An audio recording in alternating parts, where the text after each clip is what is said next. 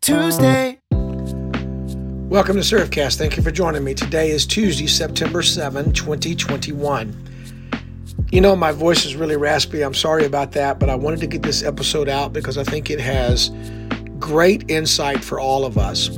In the book of Matthew, I'm sorry, in the Gospel of Mark, um, chapters 6, 7, and 8, there's some really interesting um, conversations going on and demonstrations of Jesus' power in the world.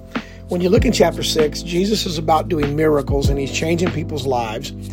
And in chapter 7, the religious people show up to kind of challenge Jesus and their, you know, attempt is to discredit him and to make Jesus, you know, into someone that he's not. And then in chapter 8, Jesus also is doing miracles and taking care of people's needs.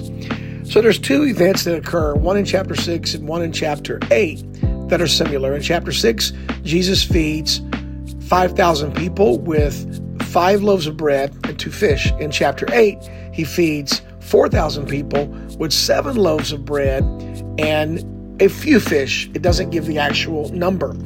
All of this being bookend right in the middle of having to deal with the religious folks and their argumentative attitudes. So I wanted to present to you today thinking about those two particular passages and how the miraculous of Jesus works and how it impacts our life.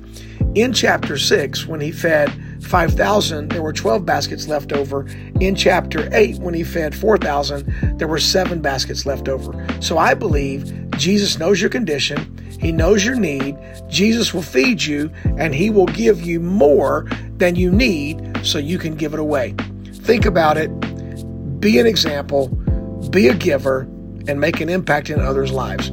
Have a great day.